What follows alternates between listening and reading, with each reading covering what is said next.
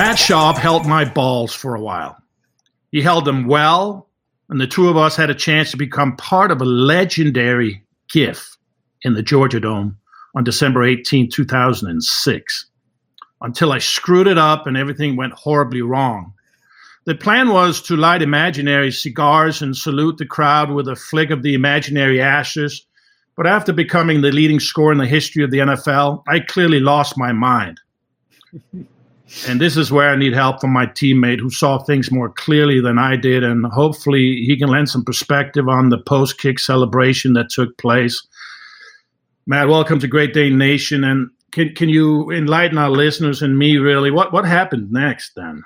you know what? I think there was a brief blackout moment for all of us. We knew what we, it was an extra point. It was a foregone conclusion. It was going right. through. But so, I mean, we were thinking, all right, we got to.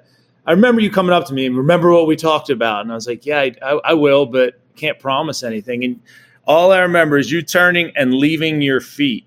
I'm like, oh God, what is about like, I've, I've, I've actually, I never saw you jump before. So when you jumped, I was like, do I let him land? An ankle could go. What are we going to do? So you I grabbed me, man. I caught you. you. You caught my upper like hamstrings right below my buttocks.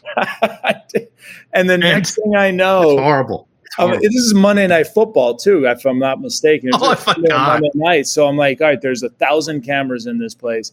All right, I caught him. Next thing I know, I feel your legs wrap around my waist as if I'm like hugging my wife this is wrong. And your legs wrap and your ankles lock behind me. I'm like, oh gosh, Mort, it's time. It's over. Get off me. Get off me. I didn't feel it was over. I felt we had a moment there.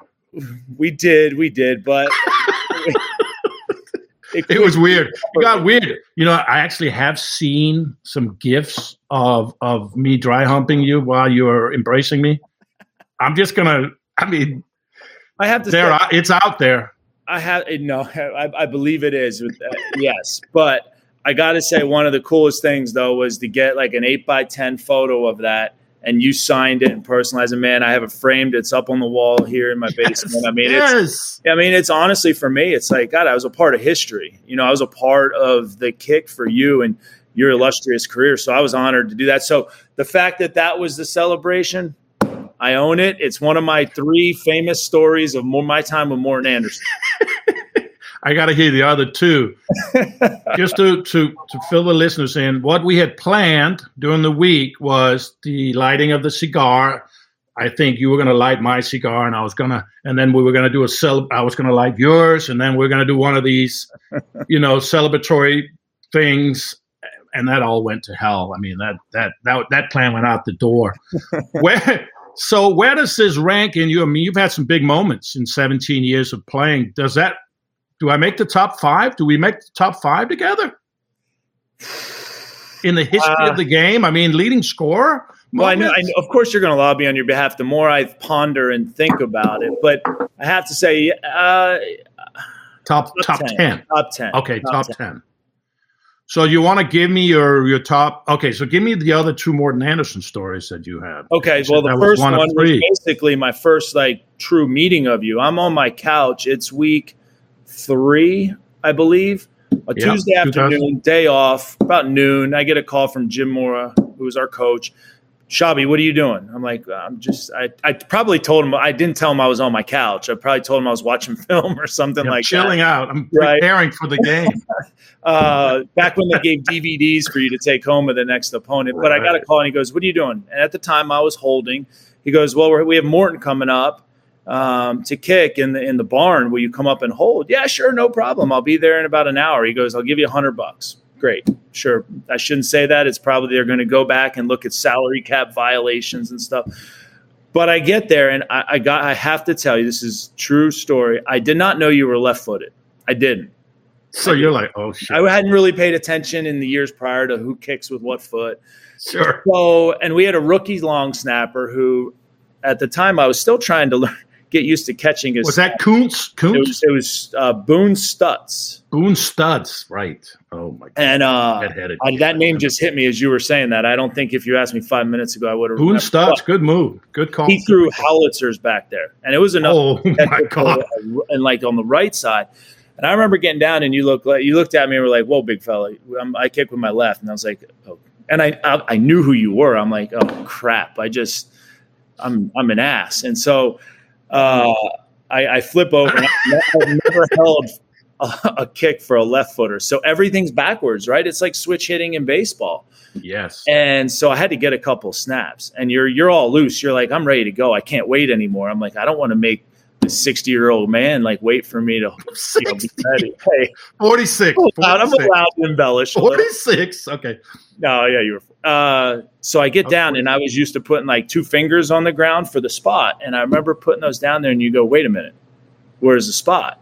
No, no kicker, and I'd held at that time probably four kickers going back to college had ever said that. And you said, which finger? And I said, well, it's right there underneath both of them. And you're like, no, no, I, I, I need one. And I said, okay. So I put my middle finger down on the spot and you started laughing. That was a good icebreaker moment. You laughed and said, you little, you little whatever. And I said, all right, let's go. And then, and then you kicked like three and you're like, I'm good. And Jim was like, let's go sign. And I was like, thank God I have more time now before Sunday to get used to holding these. But that was my story for, that was my. Uh, I love that story. Um, I do remember the two fingers because I was very particular. Yeah. And did you were you dreading this job? Because at the time we had Michael Vick. Uh, you were clearly, you know, you were a solid backup. That's not, not the fact your whole career, obviously, but at the time you were.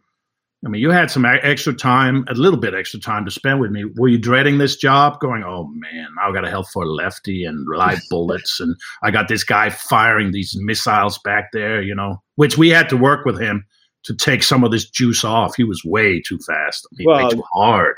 Yeah, and it, and the laces were all over the place, right? So there was yeah, still there was a lot of turning to get the laces out of the way. Yeah, was so, a lot of there was a lot of moving parts, and and I did not dread it to answer your question. Honestly, I had held going back to college. So being a quarterback, like to be in control, right? I want the ball in my hand. I want to be able to have those things to be at my disposal. But so I didn't yeah. dread it. Did it make things a lot, a little bit more work? Yeah, I mean, I'm not going to lie. Yeah, we had to work and take a lot of snaps, just me and him, and you watching and not necessarily kicking, but just getting the the procedure right. Mm-hmm. I, I, mean, I looked at it as like, man, this is this is an honor. This is fantastic. I mean, I get to hold for Morten Andersen, who's, and I already I knew, hey, he's in three months he's going to be kicking for the all time scoring record. So man, I looked at that as a challenge and an awesome opportunity. I didn't dread it. Maybe for a couple days, I might be lying. For a couple days, it's like, oh god, we have field goal period today. It's like Thursday. I was demanding. I was demanding as shit. Well, and that's what made you great, and that that is what makes all the greats great, right? They demand and have high expectations, and they want things a certain way, and so. We, we did our best to try to make it that way for you, and so uh, I didn't mind you that. Yeah, you did. You gave me a nice fluffy ball to hit, and it's it's so important to have that ball sit there, even for one tenth of a second.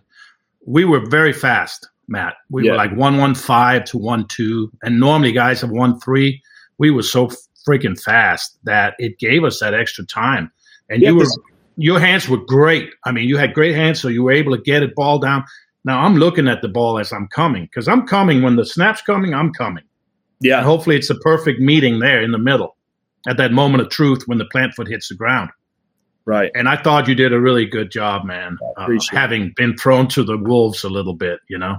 No, I appreciate that. That's that. That means a lot coming from you. But you're right. I mean, because you you you were fast. I mean, he was fast. fast you, were quick, you were quicker than any other kicker I had been a part of, which which is what I mean. Very rarely ever had anything get close to being blocked because of that we did, I don't think we had anything. So, all right, that's story number two. You, you had you said you had three stories. Oh yeah, the story number two was that we went to New Orleans, I believe, pretty quickly there, and we played down there in uh, post Katrina. Post Katrina, I believe. Was that the game? The first game was that the? Yeah, it was Monday that, night. Monday night. Yeah, that's right. That was the game with the the blocked uh, punt, and they scored, like, and the place was bonkers. I mean, that was the loudest stadium I've ever been a part of, but. I just remember after that game, you know, was a, I was in my third year, so yeah, I was a young player, and I was just going to get on the bus, 15 minute ride to the airport, no big deal. And you just said, hey, get on the back of I forget what bus, just come back on this bus with me. You know, you had your I got to tell you, I don't know how family friendly this. I'm sure it is, but hey, you had a bunch of beer, right? And uh, from the equipment guys, and you had your radio show you were on, and you said, "Come on back, have a beer with me." I'm like, "All right, no problem." So I remember having one, and like I'm 25 years old. I'm still kind of right out of college, so I can drink some beers. And I think you're already like seven deep, and I'm only done one. And I'm like, oh my gosh, we only have a 15 minute ride, and I think you finished almost 12 on that ride, and you're like perfectly fine. Didn't even phase you. I'm like, this guy is a legend more than just kicking the ball. This is making me sound like an alky man. Jesus. No, but I, am probably I'm no I'm.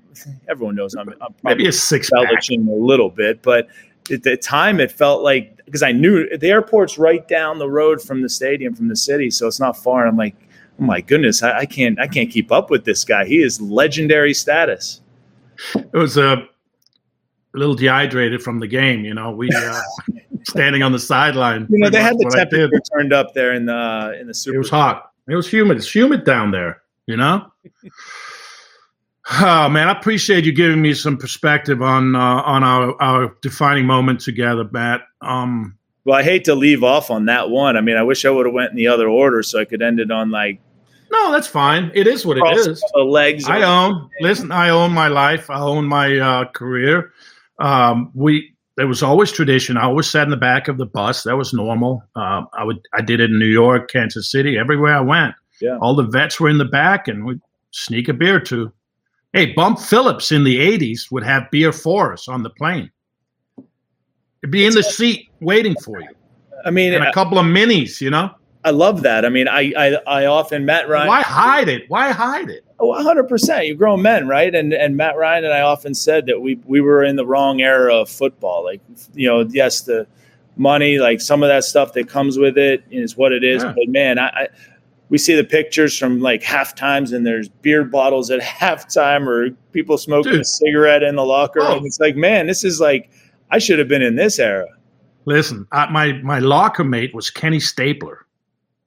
Okay. So, do I need to say anything else? I mean that. Come on, the snake. Yeah. And, and, so you know the snake. I liked his uh, Jack Daniels Black Label, and I remember we played a game up in New England. We stayed at John Meekham's hotel, the Fontainebleau. They, they were all suites, the hotels. My room, I was a rookie, 1982, and I remember my room was right across from uh, from the snake's room. I get a phone call hey, Martin, come on over. This is like, you know, 10 o'clock at night. Meetings are over, curfew's at 11. So I'm like, it, it's the snake, man. He's, I'm being summoned by the snake. I, I have to go. I have no choice. Now I'm 21 years old. So I go over there. There's a black label Jack Daniels bottle and two glasses. He goes, come on, let's, let's go. And I'm like, I mean, I've got a noon kick. We got a one kick, one o'clock kick. Right. Uh, and it's a snowstorm outside. so I mean, I partake. I don't. I don't remember for how long. I remember curfew came at eleven. Guys peeking in. He sees me and Kenny. Go, all right, not too late, boys. That was it. That's, no so we we had a few, and I I I stumbled to bed. And uh, the next day, I mean, Kenny was laying on his back. I think he, he knew it was very hard in the snow to throw the ball forward when you're laying on your back. They won seven nothing. But anyway, that's my one of my Kenny Stabler stories. Oh man, Un- unbelievable, man! It was a different yeah. time. It was just a different time. Sure.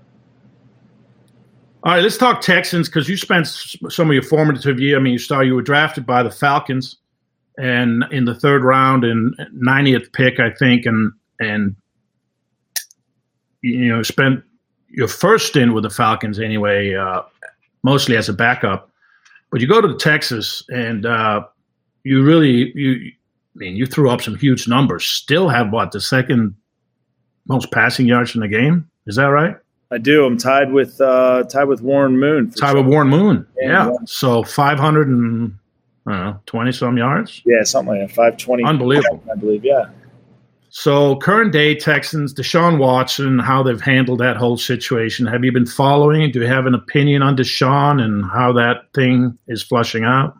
You know, I think I've, I mean, like anyone, I followed it when it first came out, but lately, yeah. you know, I think it's just kind of fallen out of the media cycle, so to speak, until something new happens. But no, I haven't really followed it. I, of course, I follow the league and the teams and all that. So I followed the organization, just haven't been a part of it and knowing a lot of the people that are still a part of the Texans organization. But as far as that specific situation, I've kind of lost sight and track of what's actually happening. Yeah, I just wonder if you had a, a take on how the organization handled that whole debacle. Um, it seems I mean, I, yeah, weird. It's very weird. I everyone handles things things differently. I don't think that it was necessarily handled the best way. Um, mm-hmm. Obviously, they were hamstrung a little bit salary cap wise on what to do with him and his yeah. number. So the logistics of that, I don't necessarily know the specifics of, but yeah, how if they handled it the proper way, I it's hard to say. I mean, their their roster was um, was built a certain way, and without him, you know, they didn't have much firepower to to make no. happen. Especially after you know that build up in that season where I forget what it was the year before when they lost to the Chiefs and they're up twenty four to nothing there, and the Chiefs come back and and win. It's like that was after that. I mean, that team was built to win right then, but then things kind of collapsed on them salary cap wise. Uh, do you have a relationship with Deshaun? Have you kept in touch with him at all? No, no I, I, don't have any. You have nothing there, right? Yeah. Texans fired David Culley after going four and thirteen during his first season. Um, I mean, you watch the team a little bit, right? You see that they were actually kind of scrappy and played a lot better than their record showed. I thought. Um, yeah, yeah, I agree. Why, you know, yeah. Why would the Texans move on from a guy who clearly the locker room really was rallying around?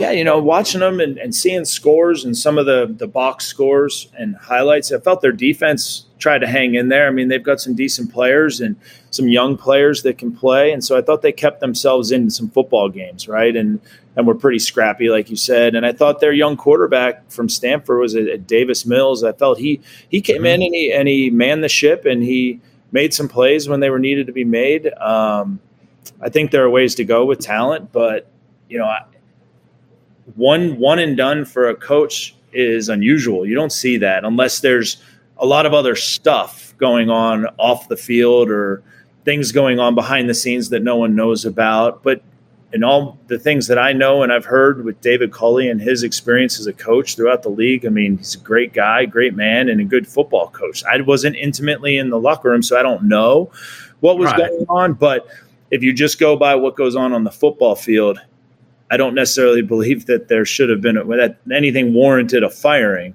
um, to move right. on. You know, if, if you wanted to move in a different direction, I guess, but that just shows that there's some dysfunction on the direction of the organization as a whole. Um, generally, when you have a first year head coach, well, okay, you need you need two three years to be able to get your guys in the building, right, and try to fix what went on and forge a new path forward, and to not afford him that opportunity, you know, it, it it's, sending the wrong message.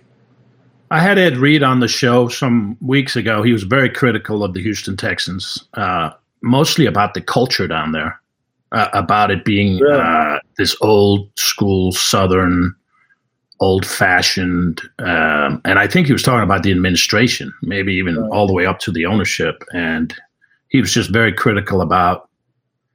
He didn't yeah. feel that there were good good people in the organization, and of course, it's a tough question to pose to you because you spent a lot of time there and had some success there, and um, you may see it f- from a different lens uh, perspective. Well, but you know, I can just to comment. Like, I know Ed. Ed was there for one season. He came from Baltimore, and we were teammates for one year there. And um, you know, just speaking from a perspective of being somewhere a long time and then having a change for a year somewhere else, you in, innately you have an idea of how things should go and how you operate, right? As in talking about Ed Reed and like how he goes about his business or how he prepares or practices or how much time on the practice field and you're you're very particular, right? And so I can see where, you know, when some places want you to go about your business or try to do things a certain way, but you're used to doing, doing them another and having that, yeah. you know, leash let out, so to speak. Uh, mm-hmm you know, I think that that's that can be tough. So I, I don't know if that's where. It and Ed, Ed came to us and he kind of got nicked up in training camp and missed some time, and then, you know, obviously trying to get a guy like that on the football field because he was a big piece to what we wanted to try to accomplish on the back end of our defense. So um, I, everyone has different experiences and relationships with people. So, yeah. you know, I mean, that's his take. And I'm, I'm, yeah, there was probably some people that were like that. But as far as things that you go on on the day to day with coaches and players, I felt we had a really good situation going. Yeah. You mentioned Davis Mills. Um, is, is he a, like the long term, long term guy, do you think? Do you see him as, as, you know, he could be, he could be. Um, I think see, you know, you know, quarterback, you know, quarterback play and what it takes. I mean, have you seen yeah. enough from that guy to say he's? You know, just watching highlights because that's kind of that's hard to watch because you only see the good, right? I haven't watched. I haven't studied film and studied them or watched a couple games to get a feel. Mm-hmm. Um, there's, I mean, there's less than a season of tape I think hard, yeah. I think I think you get the right guys around him, right? A good offensive line, a good running big running game, a good defense. You know, you can and the right coach, right? The right system. Yeah, I think you can be successful with him. I, I don't know yet. I think that remains to be seen. Who do you think the Texans should pick with the third overall pick in the draft this season? Do you have a take on that? Mm, honestly, I haven't even looked at who the top 20 projected guys are and coming out. I don't think it's a strong draft necessarily. Uh, There's not a bunch of guys that just pop out at you. Yeah. I, to be honest, and I don't know how many picks they have. Um, yeah because I think there's a lot of holes and I think they need a lot. So maybe if there's not, to me, without knowing their roster, without knowing their situation and their contract situation going forward, you can never have enough guys that can rush the passer and and up front. I mean, you win in the trenches. You win from the inside out. So to me, you got to be able to mm-hmm. win up front on defense and be able to block the guys that obviously teams are trying to rush your passer and disrupt your backfield on the other side. Um, that being said, I don't know how many of those are out there and if any of them jump off the page at the third pick. Sometimes, hey, trade back to 10 or the early teens, get three more picks throughout the draft and build your roster with yeah. all with a lot of draft picks. Yeah, I would say this when you have a young quarterback, always good idea to have good line play. Protect There's that guy, man, so he can sling the rock. I know Jacksonville's in that situation. Cincinnati Bengals were exposed big time in the Super oh. Bowl on yeah. that right guard, right tackle. Good grief, that was hard yeah, to watch. They need, they that was hard to watch. The inside of that pocket. Ooh, that was hard to watch, and you know you you've been in that pocket, and when you see that thing collapse, I mean, and let's face it, you weren't the most fleet of foot. No, you still, but you know, you you feel you feel you sleep really well at night, knowing if you got a, a you know, in your case, the left tackle, right, that blind spot's covered up, but yep. really that you have good solid blind play. Yeah, just have the edges protected and just be able to have enough up front in the interior to be able to step up. And if you have to reset and go to your number two or number three, you're confident that you're you're able to do that.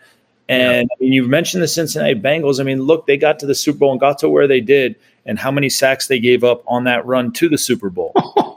I think nine. What nine against uh, um, Tennessee? Correct. Correct. Seven against the Rams. I mean, it's in, it's incredible. Or Kansas so, City. It was crazy. It's just you, with their weapons, you got to be able to solidify those couple of spots, and I mean, you're they're poised to win for the next ten years. So, yeah, they look good, and um, Let's talk a little Falcons. Uh, you retired after the 2020 season. Uh, last five years in the league. This was your second stint with the Falcons. Um, you spent with the team your last five years, so you're familiar with the current state of their roster and organization, probably more than the Texans, maybe.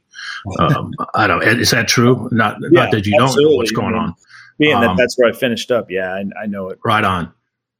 So you know, seeing how the team ended things in the last season and watching the Falcons play, how close is this team to being a playoff caliber team again?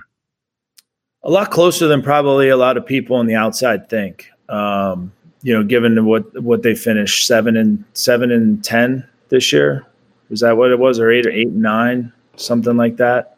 Yeah, around five hundred, a little below five hundred. Yeah, you know, I think given given their roster and and what they were working with offensively when Calvin Ridley went out um, and some of the injuries they sustained there. I mean, they they did a lot better and maximized what they had with the transition of system and organization. Defensively, I thought they played very well. Um, you know, and then they can always use more pass rush. That's something that's been the case for the last few years. Need to have more guys up front to be solid against the run. But then when mm-hmm. you have to mm-hmm. rush the passer, you got to go get it. And uh, but you look at the state of the NFC South, and with Matt Ryan, assuming he's going to be the quarterback next year, mm-hmm. um, and man in the ship, and you have a running game. If you can get Cordarrelle Patterson back, who was a oh, man. guy, I mean, what a great pickup for them last year, and Mike Davis, a running back. Kyle Pitts coming on as a tight end slash wide receiver. If you can just get that wide receiving core back, um, but you have a guy like Matt Ryan who knows how to manage football games, knows how to go out and win, and knows how to um, play the game um, he can win in this division right now. And you look at what the Saints are going through offensively. You look at where the Panthers are, and they're they're kind of hovering, I guess you could say, and stagnant. And then you look at Tampa, and they're a good football team on the defensive side, and they have weapons offensively. But what are they going to be without Tom Brady? So I mean, that division is kind of in flux right now, and I think the Falcons are a lot closer than most people think. Um, again, just addressing two things, you know, some holes in the roster and then the salary cap situation going forward. I think they're very much in the mix. Yeah, the, the division is wide open. I think Tom will re-sign with Tampa, by the way. Do you think I'm so? Kidding. I'm kidding. why the hell would he? No. Exactly. No, I mean, why would he? Get a, once you're out and you get a little taste and you have that thought and it's put out there. And I, I think it's hard to say, you know what? I don't know. I mean, when you came back to the Falcons on your second stint, yeah, uh, was there a time when you say I'm done? But then, oh man, you know, there's a couple of million holding a clipboard and I can play. I I've been a starter. Yeah.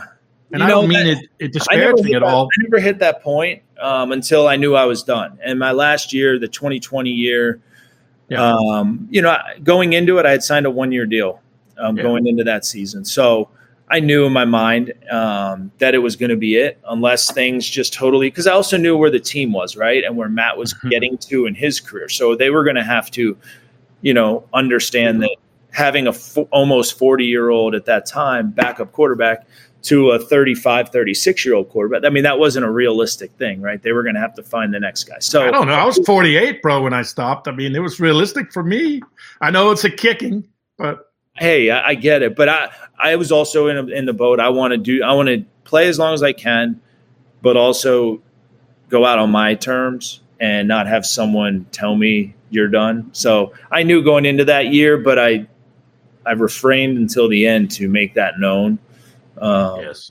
But yeah, I, I never move. before that. I never had that thought of you know, and I'm done. I'm done. I don't want to play. so hard to do that, you know, as an athlete. It really is people say, "Oh, well, you, are going to know when it's time." No, I, I I went out on my terms, kicking and screaming. You know what I mean? Yeah, yeah. I'm thinking, oh, there's a there's a little water left in that turnip. In 2008, now I was going to be 49 when the season ended, and man, there, there, was not two to tango on that one. It oh, was oh. over. So I'm I'm glad you kind of it. It was there a moment that clarified it for you, or was it a gradual? Hey, one year deal here we are. I'm I'm turning 40 here shortly, and the, the party's over. Yeah. Was yeah. it physically? Physically?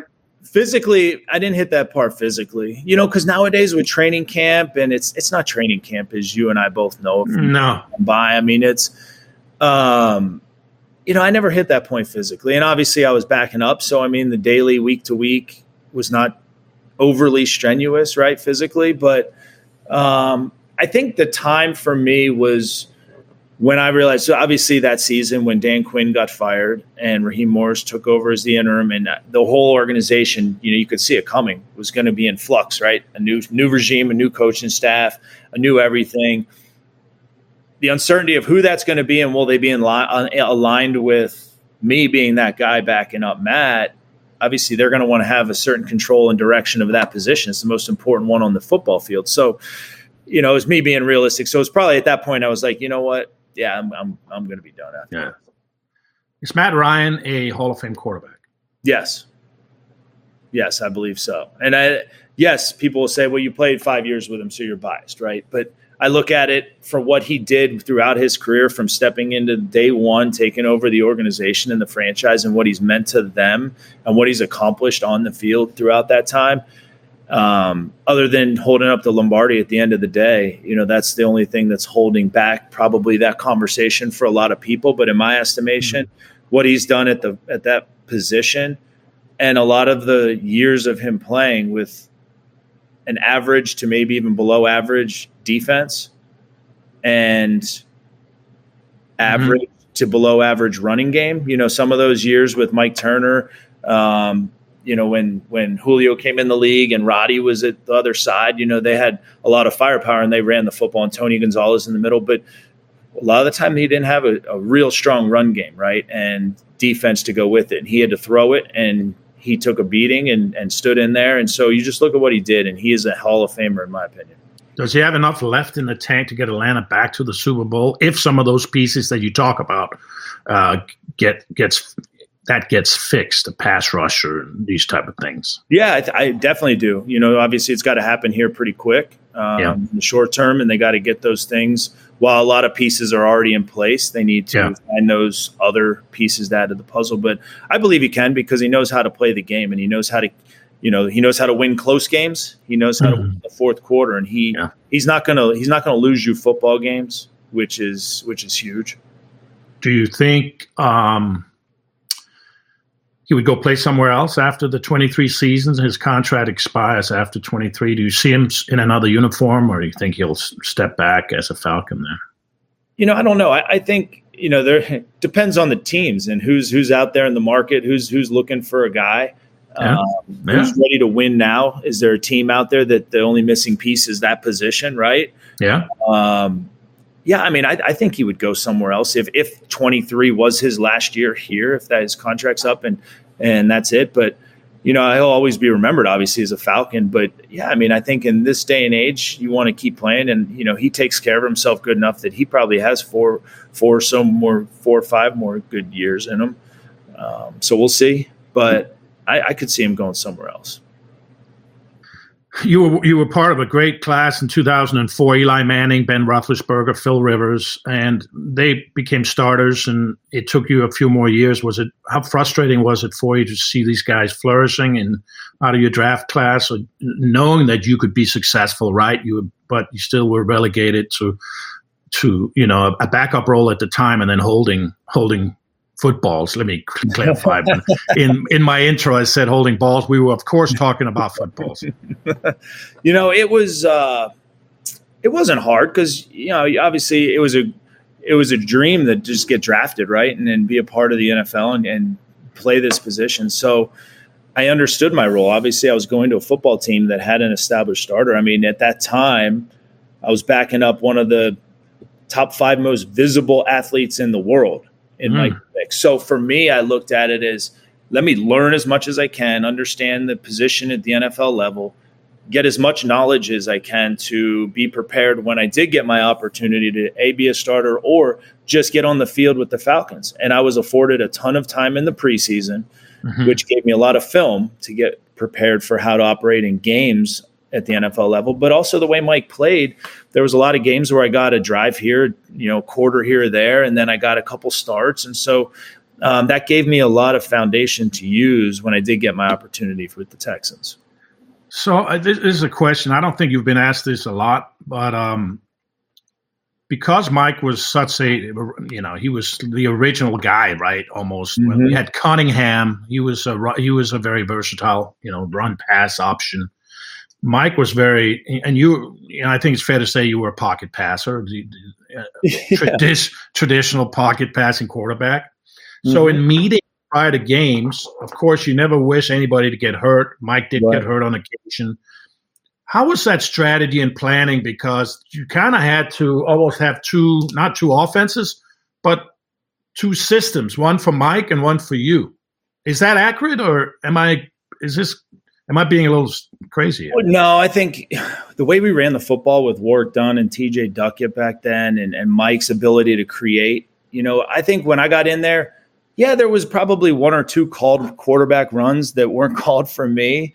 But as far as the generic pass game play calls that Greg Knapp brought over from oh, San the Napster, man. Exactly. When he he brought him over, like the West Coast, quote unquote West Coast system, yeah. um, it was very similar. It was just how it was operated. And Mike was a lot more fleet of foot. So if one or two, one one A, one B, and his progression wasn't open, he would make something happen.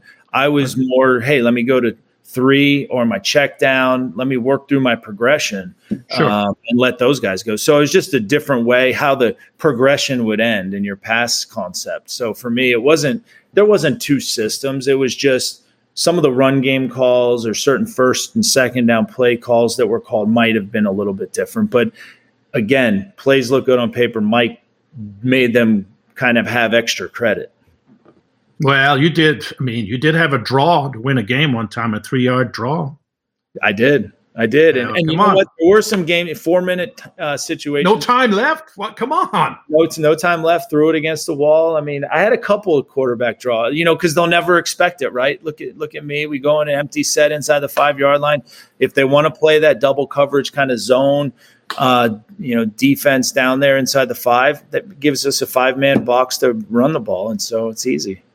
Were you excited when you called that play? Were you like, yeah, I'm, I'm scoring, I'm yeah. scoring? because if, if, they want to pressure, if they want to blitz, it's one on one, and we have good leverage with the because it's a it's a run pass throw right or call. So if they want to blitz, and you know, which you're either all or nothing, you're either going to play all coverage, you're going to blitz down inside the five. If they're going to blitz, we're going to I'm going to throw it to a little yeah. out and it's going to yeah. be an easy touchdown. If they want to play coverage, I run it in. So it's a win win. So when the call came in, I said, "We're going to score, guys. It's just a matter of whether it's me or one of you." I love it. Hey, um, 2009, man, career year for you. Lead the NFL in passing yards. You selected to your first or two Pro Bowls, and you ended up winning MVP of the Pro Bowl that year. What what about that season allowed you to find so much success? Because you threw the ball for so many yards that season. I mean, legendary, really. well, at that, I guess at that time, I mean, now it's like five thousand yards to throw for that is like a, a cup of cup of tea. But you know, I think that year is forty seven hundred yards. I mean, for me, it was it was cool just to distribute the football to all the guys. I mean, Andre Johnson had a monster year. We had Kevin Walter, Jacoby Jones, Owen Daniels. Our backs got involved. We were really throwing it to everyone. But you know, we we had a decent run game, but not real good, and so to, we had to throw it. And our defense was, you know, average, middle of the pack, and so we had to throw it. So it was really cool to be able to you know utilize throwing it to be able to to win and, and move the football. So I mean that was that was cool, and then to be able to go and play in the Pro Bowl, I mean that was a cool experience just to be mentioned in that game and, and play alongside all the guys that you know across the league. I won't keep you much longer, Matt. I know we, we got to wrap it up, but I got a few. Just a Virginia football question. Your legend up there, of course, your number seven is retired. Um, and your junior year was one of the best seasons a quarterback has ever had in the ACC. So, what's going on with the Cavaliers? Only four winning seasons since 2006. They got a young guy now, Tony Elliott, coming in from Clemson. Is he going to bring some of that Clemson magic, some of that sauce to Charlottesville? we sure hope so. I mean, he, he's got the pedigree. I mean, he's a longtime Clemson guy. He played there, he's coached there for a long time. So, he's got that, you know, championship you know aura and and mantra that he brings in, right? Because he's been a part yeah. of his team. So I think Virginia hopes to have that, and hopes that some of that recruiting comes up to Charlottesville because that's that's a lot of what college football is about, right? Establishing that recruiting trail, and so uh, I think all that he's said and all that he's done so far, I think it's really enthused the program. Now Bronco Mendenhall did do a lot for it, um, but now with his departure and Tony's uh, you know entrance, you know I think there's a lot of excitement around what he brings um, to the program. And I have a lot of I have a couple former teammates that are on the staff, so if, if oh, they're cool. excited, I know I'm excited. I love it, man. It's always fun to go back to the alma mater and uh, and check it out and and see old friends. So good times. Hey, I'm going to end with a little name game. You played, I mean, 17 years, so you played with everybody and against everybody, almost kind of like me. Um, so when you hear a name, you go, "Oh yeah, I remember him," you know, or "I played with him," or "I played against him." So whatever comes to mind when I uh, say these uh, names can be a word mm-hmm. or like a little sentence, something that reminds you, you know, that that sums up who they are in your mind. Okay. Uh, we talked about Michael Vick. I don't think we need to spend any more time on that. That's been clear that we all thought he was a unique ball player. Yes. Uh, how about Jim Mora Jr. then? energetic. He was fiery, man. Like his meetings and how he approached practice and everything. I just remember him like he his reference. I think he made it every day in our team meetings that the bag the ball was a bag of money. And you got to like protect that, it. Man. You got to protect it for your life, whether you're on defense getting a pick or a fumble or offensively, you have it. It's a bag of money. I love that. Arthur Blank. Stoic. I mean, he was you know, especially at that time, like for me coming in as a young player, now I saw him as a young player and I saw him at the end of my career, right? So, uh, but he never changed. And just being around him in the conversations, just when he, you know, he commanded a lot out of the organization and the people that worked in it, and he was a part of it, right? And he was oh, he was there practice, he was there, you know, at the games, and I just felt like he was really, really a people person. He loved to know what was going on with your family and off the field. And the football he let us handle our football business. The players yeah. and coaches and those that were directly in, related to the, the game he let us do our job. But he wanted to know who you were as a person and about your family. I think that sums him up really well. Um, Alge Crumpler. Oh reliable. You know crump was yeah, that guy crump you know especially for me coming in you know, whether it was in the middle of the game or the couple games that I played and started, you know, he was the security blanket. He was the guy you could always go to and, and turn to for a play. Yeah. Um, you know, I think he was Mike's number one target too. Really, I mean, I tell people, you know, if Alge wasn't there, you know, obviously if it's one on one on the outside, you're going to do what you have to do. But zone coverage, it was like, is Alge open? Open? No, I'm gone. So yeah. he, you know, we just knew that that was our guy. Warrick Dunn. Elusive you know, Warrick. I mean, the ultimate pro. I, I, often say he was probably.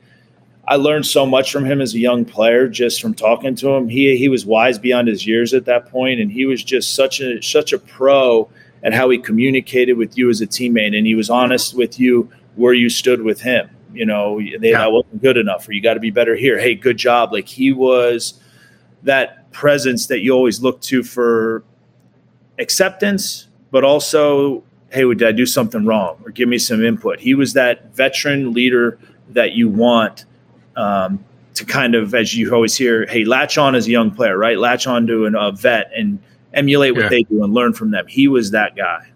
Yeah, he was the truth speaker to me. Yeah. No filter. If you, you know, he's going to give it to you straight uh, with with love and respect. You may not like what he says, but it's yep. the truth coming coming right at you.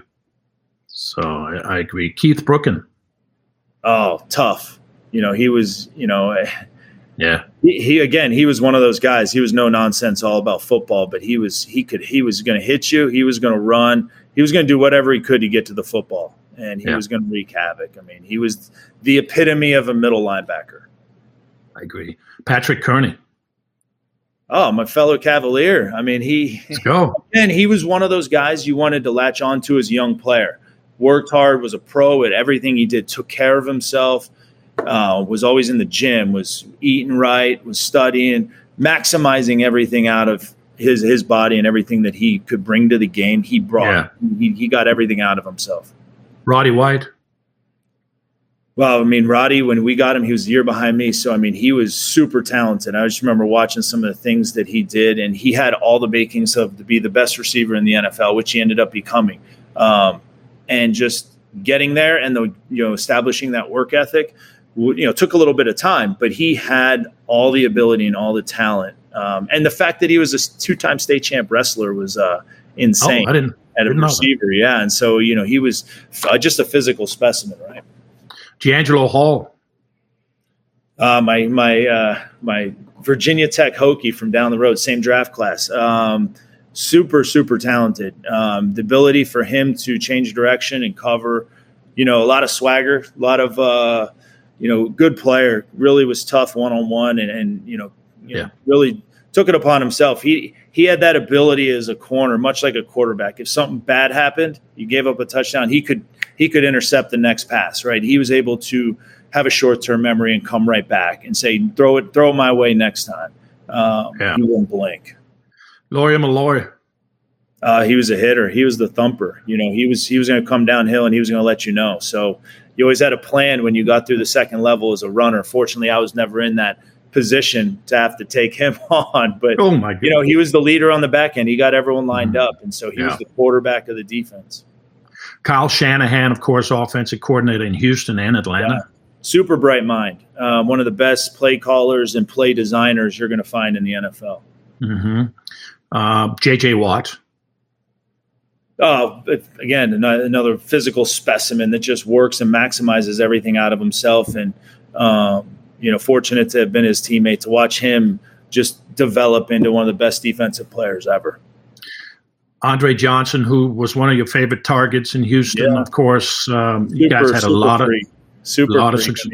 yeah, yeah, he was just a guy, Mr. Reliable, ultimate pro. Would stay after, run more routes, catch more balls.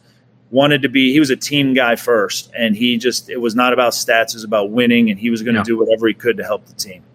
You mentioned Arian Foster. Just a couple of words that describes yeah. Arian elusive. You know, he was the he was the be- one of the best I've seen at the zone run scheme. One mm-hmm. cut, get downhill, and just get what you can, make people miss in the hole. Very hard to tackle in the open field. If you you know you're not going to tackle him, you might be one out of ten solo tackles in the open field on Arian. Wade Phillips. Oh, he was great. Wade was funny. He was a funny guy, but super creative. But he also he was creative on third downs, but ultimately he was pretty vanilla in his base defense. He said, "This is what we're going to be, but we're going to do it really darn good." And mm-hmm. And we're going to have guys that fit that mold. And he was he he he made it work for a long, long time. From your Oakland and Baltimore, just a couple of guys. Derek Carr. Uh, well, I was with him. He was a rookie, and he super. He was very talented, very very good arm, and, and super bright. Um, you know, just you knew he was going to be a, a, talented franchise quarterback. Khalil Mack. Oh my goodness, a freak, freak off the edge. Did not want to have to go against him ever, knowing he was on the outside. Um, just so strong and his ability, his quickness, it was insane. Mark Davis. Uh, you know, I wasn't there long enough to really, you know, Mark was he's a different guy, but he was uh he just was I wasn't there in a long round enough to get to know him. Yeah. I got you. Uh, John Harbaugh, a little bit with him. Very stoic. You know that that franchise has that mold. I mean, they just have a certain way of doing things, and John's very stoic and just how he approaches the game and his mindset and how he expects you to play as a Raven. Finally, your second stint with the Falcons. Uh, we talked about Matt Bry- Matt Ryan, of course. Mm-hmm. Julio Jones, he was a stud. I mean, he was an amazing guy. Dan Quinn, maybe a little word on Dan Quinn. Yeah, Dan's super energetic. I mean, he is he is a player's coach. He keeps it fun. He keeps it. He knows when to, you know, he tells you how it is, but he likes to move on when things go bad. Move on. Hey, we got the next opportunity. We're going to get ready for this one. Just he knew how to get you excited for the day on a Wednesday in November or December. You were ready to go to work. Right, and then Steve Sarkisian. You know, very smart. You know, he had a tough task to you know manage the offense that we had the year before, and he had coached mm-hmm. it, so he had to mold himself to what we were trying to do. And uh, but he's super bright and really came into his own as a play caller. I feel like uh, Grady Jarrett, man child, so strong. He's like he's bowling ball, but he's so strong and so quick. I mean, he's almost unblockable one on one for a guard or center. You have to you have to slide to him where if he's at the three technique or at the shade, you have to slide that way because he is a problem in the run game. Finally, let's close it out with a listener question from Spencer on Twitter. You ready for this, Matt? Yeah, let's go. When did you decide to come home, come home and accept your baldness? I mean, I've been this way since I left college or left high school, so it's been the know. same honestly. Yeah, I, I, don't ever remember you being any different. Oh, sorry. I had a little bit. I mean, I had a little bit longer when you know, but it was still the power alleys were still the same back the then. The power alleys. Never heard that one. Yeah, it's my left center, right center field gap. So oh, it's man, never I'm, changed. I mean, so it's it's not. I got it going on too, bro. I'm still holding on to the front right here, but I've I've been this way since yeah. since uh, yeah, 18. So. So the answer, Spencer, is hey, man, it was it was never an issue, and, and we've known that for quite a while. I've known something else for quite a while. You're, you're you're a great human, and you were a great ball player for 17 years, man. And I Thank appreciate you. Uh, appreciate you being my teammate. I feel very blessed and very lucky that uh, we spent a little bit of time together, and we no, had we had some big moments together. We did, we did, and I, I I think about them often. Can't wait to see you, man. I appreciate you. I lo- love you, and I thank you for your time. Likewise. Thanks, buddy.